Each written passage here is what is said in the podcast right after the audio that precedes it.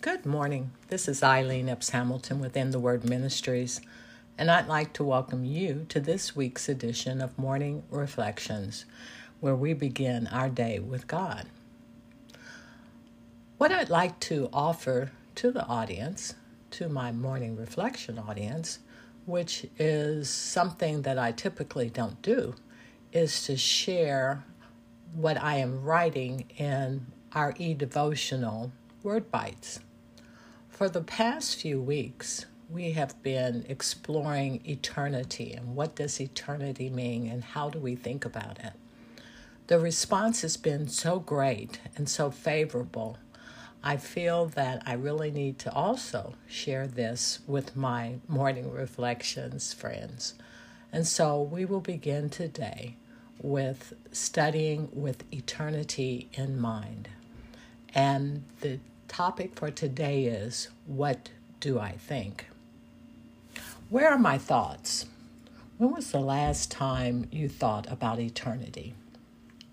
Better yet, do you even believe in eternity? If you do not believe in af- life after death, you may be extremely depressed with the thought of someday leaving behind your prized possession, your favorite stuff, and relationships, your favorite people. Even for those of us who do believe in eternity, there is a reluctance to place much time or attention on this topic unless we're forced to do so, usually as a result of losing a family member or friend. That's why we're going to spend the next few weeks exploring the wonders of eternity, how we can live victoriously today with eternity in mind. Why aren't we talking more? We don't talk much about eternity, the place where we will live the remainder of our existence. I can understand non believers' aversion to this topic for them, eternity doesn't exist. Therefore, there is nothing to look forward to.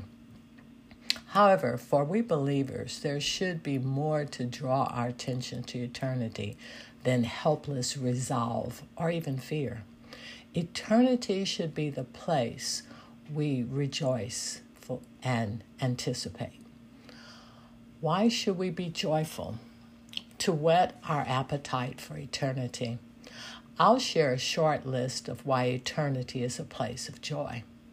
Eternity is a place where Jesus Christ has prepared for us to be together. He says in John 14, 3, I go to prepare a place for you, that where I am, there you may be also. We will be in the presence of God, our Creator, and Christ, our Savior. In His presence is fullness of joy and peace forevermore. There will be no sickness, no more tears, as stated in Revelations 21 4. He will wipe away every tear from our eyes, and death shall be no more. Neither shall there be mourning, nor crying, nor pain any more, for the former things have passed away. With the fall, sin was introduced into God's perfect world. On its heels followed pain, sickness, and death. As much as man tries, he can never reverse those effects. But in Christ, in Christ, in his death, burial, and resurrection from the dead, sin lost its power. Christ replaced it with eternal life, which will be fully realized in eternity. In Romans 5:21 it states so that as sin reigned in death grace also might reign through righteousness leading to eternal life through Jesus Christ. And the short list continues. Um, we will have glorified bodies to live our and host our eternal spirit. Ever wonder why you don't feel mentally your physical age? It's because our soul doesn't age. If our bodies didn't break down with disease and age, we would just keep on ticking. We will have bodies built for eternity. 1 Corinthians 15 54 says, When the perishable puts on imperishable, and the mortal puts on immortality. Then shall come to pass the saying that is written Death is swallowed up in victory. Eternity is where we will receive our reward for service done on earth. While we do not work for our salvation, God has promised to reward us for our contribution to kingdom building and acting as His ambassadors here on earth. So I ask you again why don't we have a loving eye on eternity? Why isn't there greater excitement about the possibility of life eternal with the Lord? What stands in the way of our desire of eternity? In the next few weeks, we will explore those questions as we continue to study eternity. And if you would like to spend eternity with Jesus, your Savior, and God, your Creator, I invite you today to accept Him, Jesus, as your Lord and Savior. It's very simple.